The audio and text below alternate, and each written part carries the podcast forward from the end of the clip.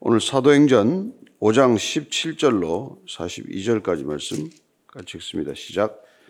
대제사장과 그와 함께 있는 사람, 즉 사두개인의 당파가 다 마음에 시기가 가득하여 일어나서 사도들을 잡아다가 옥에 가두었더니 주의 사자가 밤에 옥문을 열고 끌어내어 이르되 가서 성전에 서서 이 생명의 말씀을 다 백성에게 말하라 하매 그들이 듣고 새벽에 성전에 들어가서 가르치더니 대제사장과 그와 함께 있는 사람들이 와서 공회와 이스라엘 족속의 원로들을 다 모으고 사람을 옥에 보내어 사도들을 잡아오라 하니 부하들이 가서 옥에서 사도들을 보지 못하고 돌아와 이르되 우리가 보니 옥은 든든하게 잠기고 지키는 사람들이 문에 서 있으되 문을 열고 본즉 그 안에는 한 사람도 없더이다 하니 성전 맡은 자와 제사장들이 이 말을 듣고 의혹하여 이 일이 어찌 될까 하더니 사람이 와서 알리되 보소서 옥에 가두었던 사람들이 성전에 서서 백성을 가르치더이다 하니 성전 맡은 자가 자기 부하들과 같이 가서 그들을 잡아왔으나 강제로 못하면 백성들이 돌로 칠까 두려워함이더라. 그들을 끌어다가 공회 앞에 세우니 대제사장이 물어 이르되 우리가 이 이름으로 사람을 가르치지 말라고 엄금하였을 때 너희가 너희 가르침을 예루살렘에 가득하게 하니 이 사람의 피를 우리에게로 돌리고자 함이로다. 베드로와 사도들이 대답하여 이르되 사람보다 하나님께 순종하는 것이 마땅하니라. 너희가 나무에 달아 죽인 예수를 우리 조상의 하나님이 살리고 이스라엘에게 회개함과 죄 사함을 주시려고 그를 오른손으로 높이사 임금과 구주로 삼으셨느니라. 우리는 이 일의 증인이요 하나님이 자기에게 순종하는 사람들에게 주신 성명도 그러하니라 하더라. 그들이 듣고 크게 노하여 사도들을 없이하고자 할세 바리새인 가말리엘은 율법 교사로 모든 백성이 존경을 받는 자라. 공회 중에 일어나 명하여 사도들을 잠깐 밖에 나가게 하고 말하되 이스라엘 사람들아 너희가 이 사람들에게 대하여 어떻게 하려는지 조심하라. 이전에 드다가 일어나 스스로 선전하며 사람이 약 400명이나 따르더니 그가 죽임을 당함에 따르던 모든 사람들이 흩어져 없어졌고 그 후 호적할 때 갈릴리의 유다가 일어나 백성을 깨어 따르게 하다가 그도 망한즉 따르던 모든 사람들이 흩어졌느니라 이제 내가 너에게 말하노니 이 사람들을 상관하지 말고 버려두라. 이 사상과 이 소행이 사람으로부터 났으면 무너질 것이요. 만일 하나님께로부터 났으면 너희가 그들을 무너뜨릴 수 없겠고 도리어 하나님을 대적하는 자가 될까 하노라 하니 그들이 옳게 여겨 사도들을 불러들여 채찍질하며 예수의 이름으로 말하는 것을 금하고 놓으니 사도들은 그 이름을 위하여 능욕받는 일에 합당한 자로 여기심을 기뻐하면서 공회 앞을 떠나니라 그들이 날마다 성전에 있든지 집에 있든지 예수는 그리스도라고 가르치기와 전도하기를 그치지 아니하니라 아멘. 교회는 안팎으로 어려움을 겪게 되어 있습니다.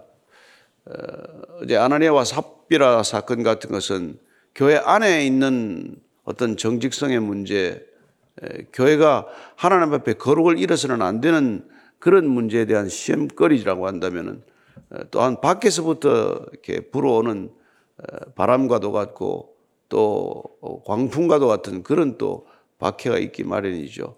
사도들은 예수 이름으로 복음을 전하지 말라고 하는 그런 엄명을 받게 됩니다. 붙들려 갔다가 이렇게 곤욕을 치렀지만은 그 사람들을 막을 도리는 없죠. 왜냐하면 그들은 이미 자기 자신보다도 더 소중한 주님께 목숨을 이미 드렸기 때문에 그래요. 가장 소중한 것을 드린 사람이 뭐가 두렵겠습니까? 내 전부를 드리고 살아가는 사람이 뭐가 그렇게 겁이 나겠어요? 오늘 17절 이하에 이분들이 어떻게 수치를 겪었는지, 예수님 때문에 무슨 일을 겪었는지를 기록하고 있습니다. 17절에서 20절까지입니다. 시작.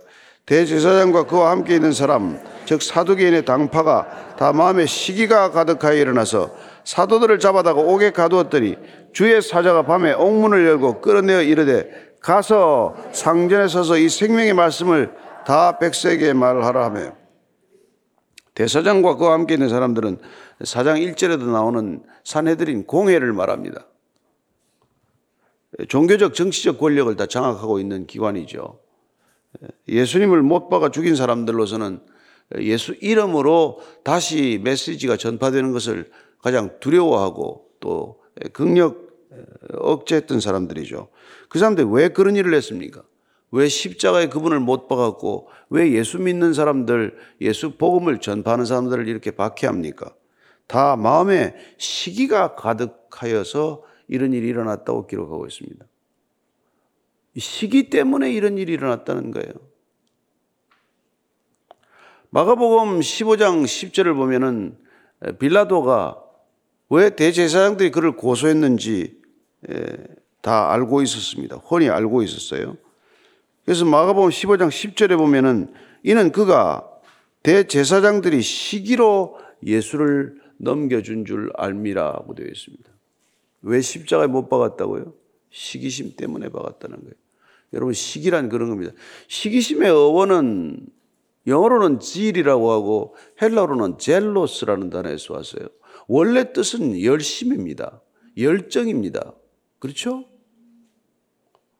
열심이 있는 사람들이에요. 누구보다도 열정이 있는 사람들입니다. 근데 그 열정이 방향을 잘못 잡으면 어떻게 되죠? 시기심이 되고 질투심이 되는 거예요. 여러분, 게으른 사람은 질투할 것도 별로 없습니다. 게을러서. 근데 부지런해서 문제가 생기는 거예요. 그 부지런한 것이 방향을 잘못 잡으면은 그 열심과 열정이 자칫 그 에너지가 잘못 예, 대상을 잡게 되면은 그냥 자기 자신이 주체할 수 없는 시기심, 질투심에 사로잡히고 만다는 것입니다. 그래서 그들을 또 사도들을 옥에다가 잡아 가뒀다고 되어 있습니다. 베드로와 요한은 지난번에 잡혔다가 나왔지만 이번에는 사도들이라고 하는 걸로 봐서는 열두 사도 전부는 아니더라도 많은 사도들이 붙들려 갔다는 것을 알 수 있죠. 근데 옥에 가두었는데 주의 사자가 밤에 옥문을 열어서 그들을 밖으로 내보냈다고 되어 있어요. 우리는 이런 기적과 같은 일이 어떻게 일어났는지를 자세히 알 수는 없습니다. 그러나 그 사자가 이렇게 말합니다. 성전에 서서 이 생명의 말씀을 다 백성에게 전하라는 거예요. 옥문이 열리는 기적이 왜 일어났습니까? 옥에 갇혀 있어서는 안 될 사정이 있기 때문에 그래요.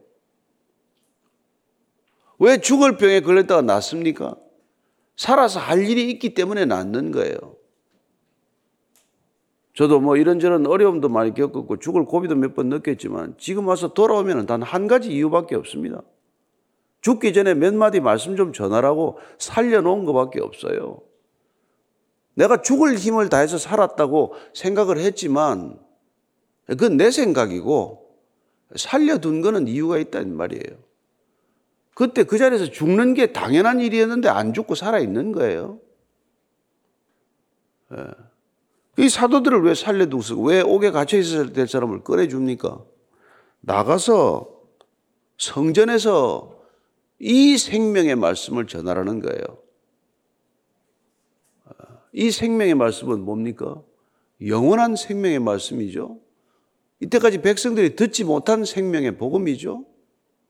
이 말씀을 누군가 전해야 하기 때문에 옥문이 열렸다는 거예요. 여러분들이 사명을 받고 나면 그 사명에 합당한 삶이 열릴 줄로 믿으십시오. 목적이 이끄는 삶, 사명이 이끄는 삶을 사는 사람은 환경과 상황과 처지에 묶이지 않습니다. 하나님이 풀어주실 만하면 풀어주시는 거죠. 그 일을 하라고, 그 일 감당하라고. 여러분이 서원하면 그 서원에 합당한 능력도 주실 줄로 믿으십시오. 여러분 말 더듬이도 서원하면 설교자가 되는 걸 보았습니다.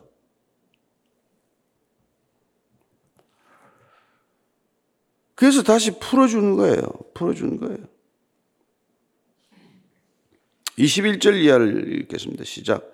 그들이 듣고 새벽에 성전에 들어가서 가르치더니 대제사장과 그와 함께 있는 사람들이 와서 공회와 이스라엘 족속의 원로들을 다 모으고 사람을 옥에 보내어 사도를 잡아오라 하니 보아들이 가서 옥에서 사도들을 보지 못하고 돌아와 이르되 우리가 보니 옥은 든든하게 잠기고 지키는 사람들이 문에 서 있을 때 문을 열고 본즉 그 안에는 한 사람도 없더이다 하니 성전 맡은 자와 제사장들이 이 말을 듣고 의욕하여 이 일이 어찌 될까 하더니 사람이 와서 알리되 보소서. 옥에 가뒀던 사람들이 성전에 서서 백성을 가르치더이다 하니 성전 맡은 자와 부하들과 같이 가서 그들을 잡아왔으나 강제로 못하면 백성들이 돌로 칠까 두려워합니다. 오늘 보니까 이 사람들이 그냥 풀려나자마자 새벽에 성전에 가는 거예요. 보통 새벽에 그때 다들 기도하러 올라왔고 사람들이 모이는 시간입니다.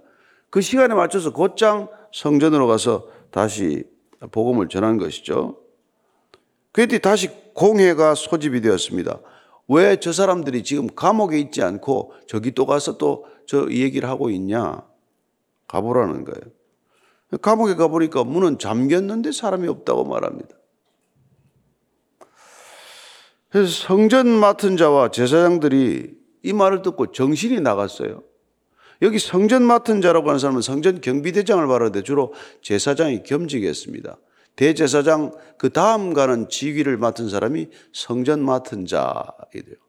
대제사장과 제2인자가 되는 이 성전 경비대장이 할 말을 잃은 것이죠.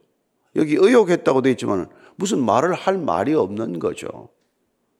그리고 어쩌면 당황한 그런 순간입니다. 이게 어떻게, 어떻게 된 일이냐 도대체. 해석할 수가 없죠. 예. 중국에서 박해받는 현장에서 뭐 이런 기록들을 보면은 이런, 이 당시 초대교회에 있었던 이런 일들이 있어요. 감옥에 가둬놨는데 간수들이 눈이 멀은 듯 걸어나가도 그렇게 제지하지 않는 그런 일들을 기록하는 책을 보게 됩니다. 어쩌면 이 시대도 하나님께서 우리에게 사명을 감당할 수 있도록 하기 위해서 당연히 묶여 있어야 할 사람이 풀려다니는 사람도 있을 터이고 또 감옥에 가서 복음을 전해야 할 그 일 때문에 아무 일도 아닌데 또 억울하게 감옥에 가서 이 사람을 또 전하게 하는 그런 일도 우리는 있다는 것을 압니다. 우리가 뭐 단순히 현상만 보고 우리 시각과 관점에서 평가할 일은 아니에요. 저 사람 왜 감옥에 갔냐? 거기 가야 전할 사람이 있어서 그 사람이 거기 갔는지 누가 압니까? 예.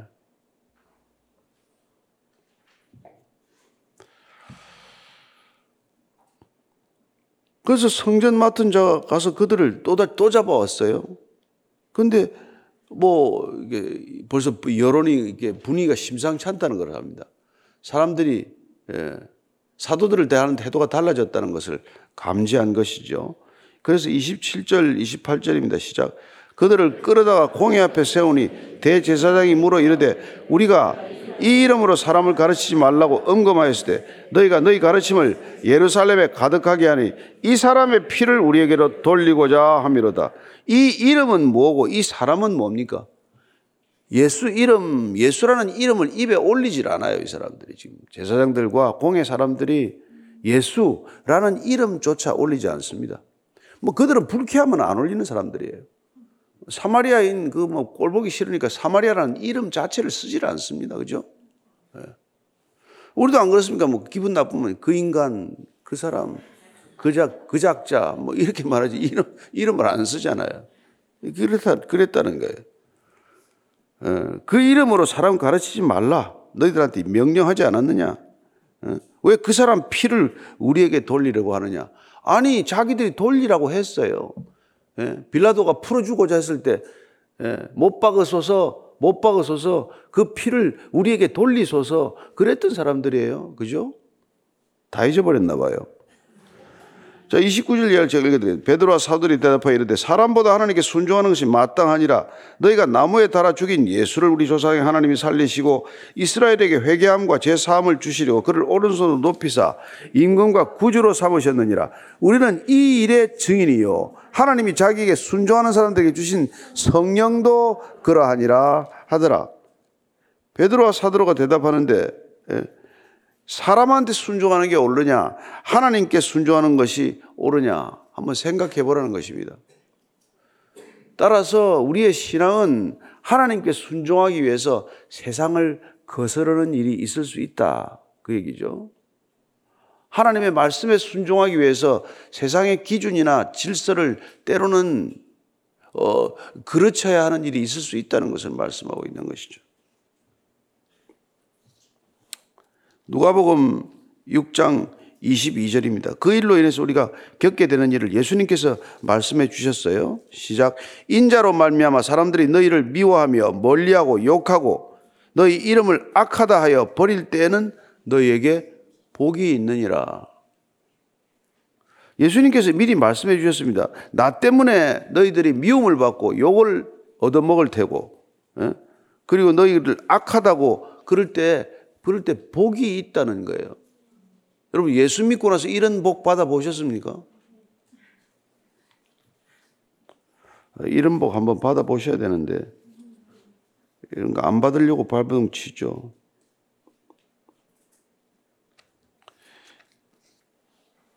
요한복음 15장 26절 27절에 다시 이런 말씀이 있습니다. 15장 26절 27절. 왜 성령을 보내주십니까? 그런 것들을 감당하라고 보내주는 거예요. 자, 시작. 내가 아버지께로부터 너에게 보낼 보혜사, 곧 아버지께로부터 나오시는 진리의 성령이 오실 때 그가 나를 증언하실 것이요. 너희도 처음부터 나와 함께 있었으므로 증언하느니라.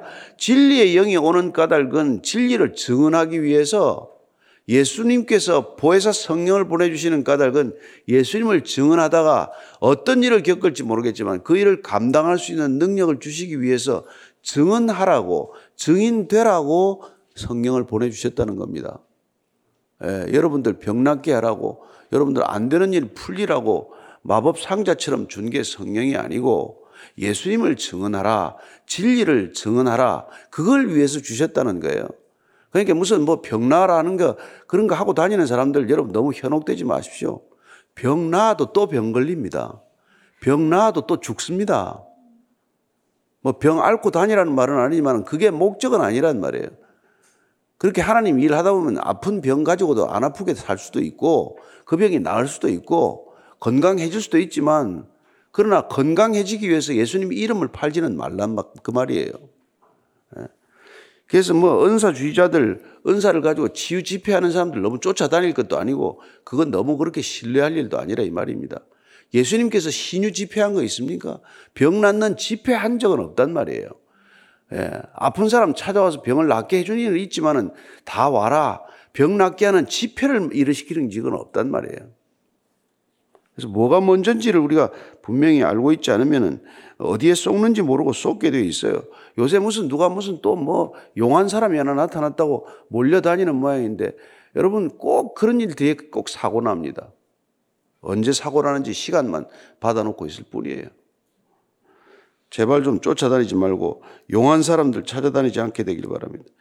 그거 하지 말라고 성경 주신 거예요. 성경 읽으라는 겁니다. 여러분 성경 읽다가 병이 낫게 되기를 바랍니다. 성경 읽다가 음성을 듣게 되기를 바랍니다. 성경 읽다가 인생의 문제가 풀리는 것을 경험하시기를 바랍니다. 그리고 그 말씀을 증언하게 되시기를 바랍니다. 예. 지금 많은 사람들이 돌아오고 있어요. 돌아올 수 없는 사람들이 돌아오고 있습니다. 돌아올 수 없는 사람들이 성경을 읽고 있어요. 여러분, 때는 급하고 때는 마지막 때 분명합니다. 여러분들이 얼마나 이 말씀대로 살려고 몸부림치고 이 말씀을 증언하고자 하는가에 따라서 하나님께서 문을 열어주실 것이고 사람들을 인도할 것이고 그 사람들에게 증언할 때 능력이 나타날 것입니다. 믿고 그렇게 지내시기 바랍니다.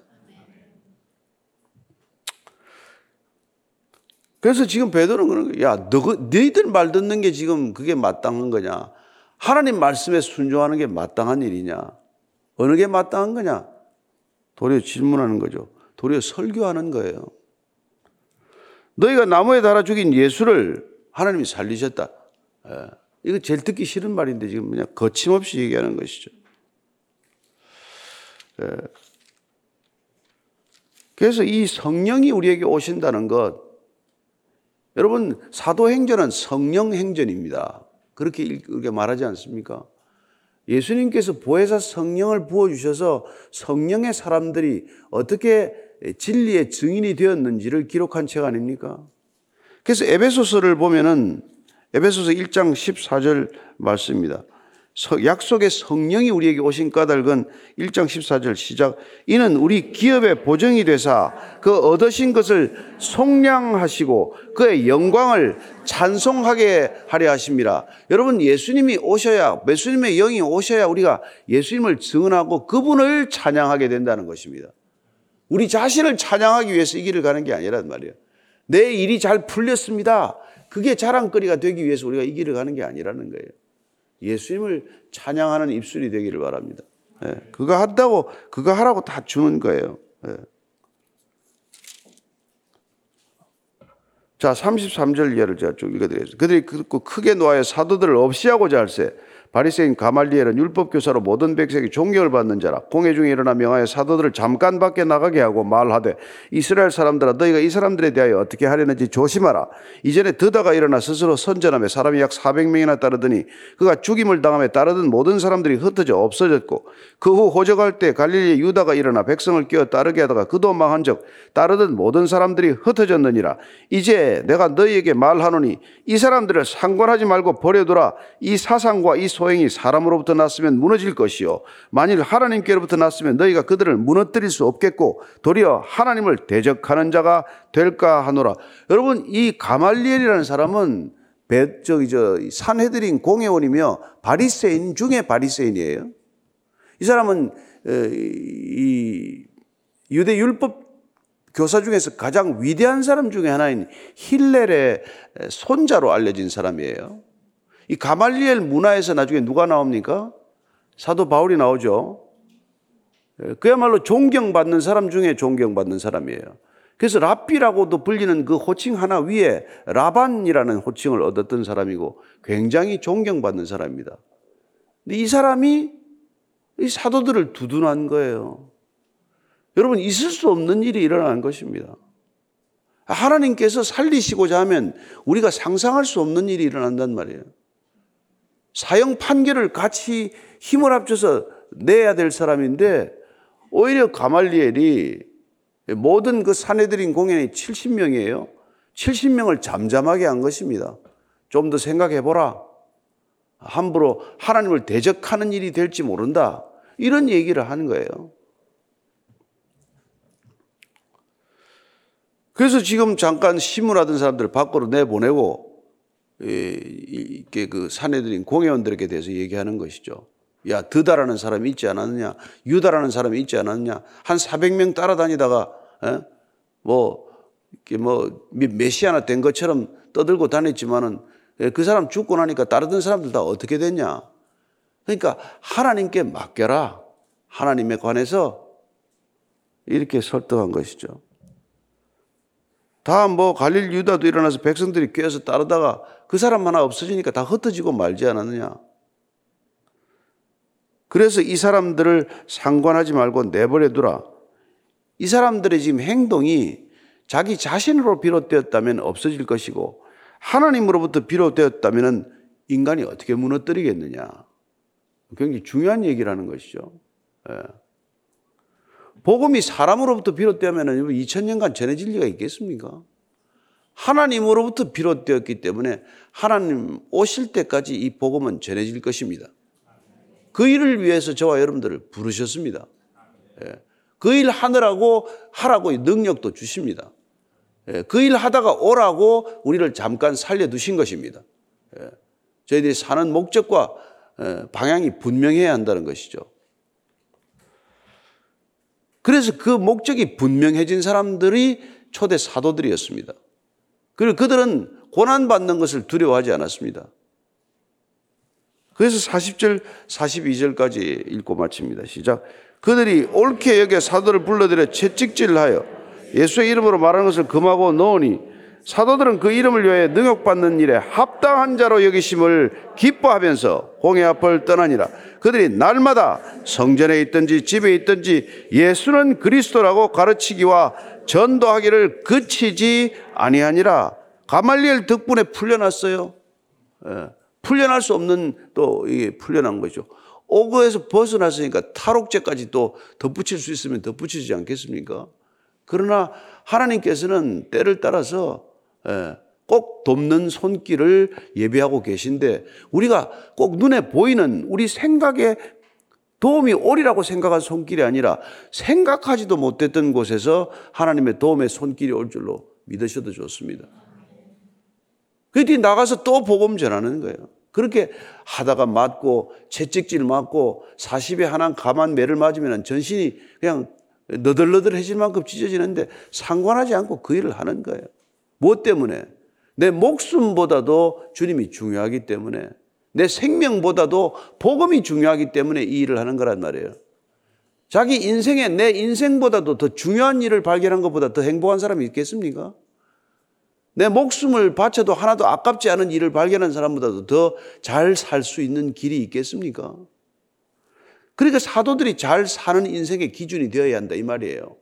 세상이 돈 벌어 잘 산다, 뭐 권력을 잡아서 잘 산다, 인기가 높아서 잘 산다. 그걸 잘 산다고 말하지 마십시오. 우리가 잘 사는 기준은 이 기준이란 말이에요. 그냥 돈이 좀 많을 뿐이에요. 그래서 골치가 아플 뿐이라고. 그냥 자리가 좀 높아졌을 뿐이에요. 그래서 생각이 복잡할 뿐이요. 인기가 좀 많아지면 그냥 인기가 많아서 그냥 예, 잠을 못 자고 약을 먹어야 자는 사람이 될 뿐이요. 그러면 인기 떨어질까봐 불안해서 댓글 하나만 써도 부들부들 떨고 잠을 못 자요.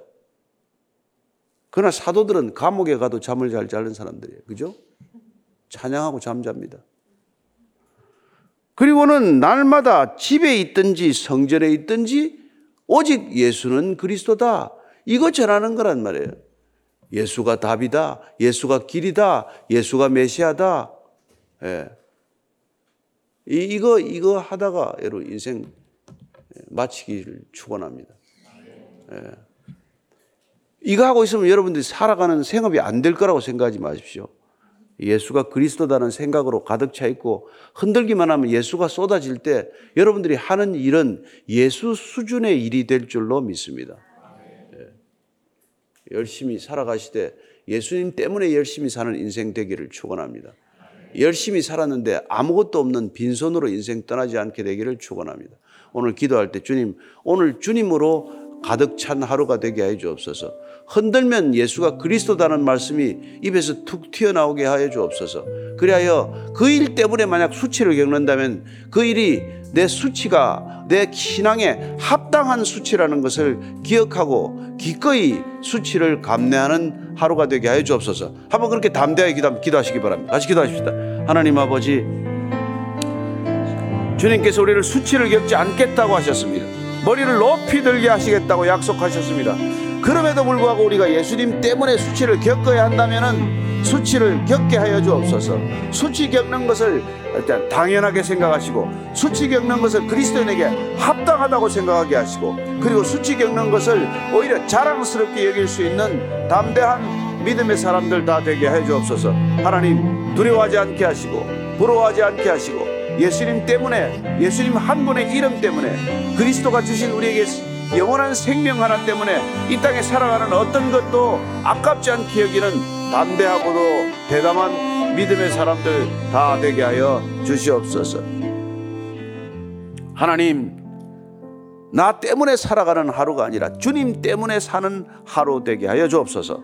이제는 십자가에서 우리에게 전부를 주셨기에 그 전부에 합당한 삶을 살도록 우리를 부르시는 우리 구주 예수 그리스도의 은혜와 하나님 아버지 헤아릴 수 없는 사랑과 날마다 그 사랑에 메인 바, 묶인 바, 인도되는 바, 우리를 이끌어 가시는 성령님의 인도하심이 오늘도 성령 충만한 하루 되어서 자기를 부인하고 자기 십자가를 지고 주님 쫓기를 결단한 이 자리에 고개 숙인 모든 참된 그리스도인들 위해 지금부터 영원까지 함께 하시기를 간절히 축원하옵나이다. 아멘.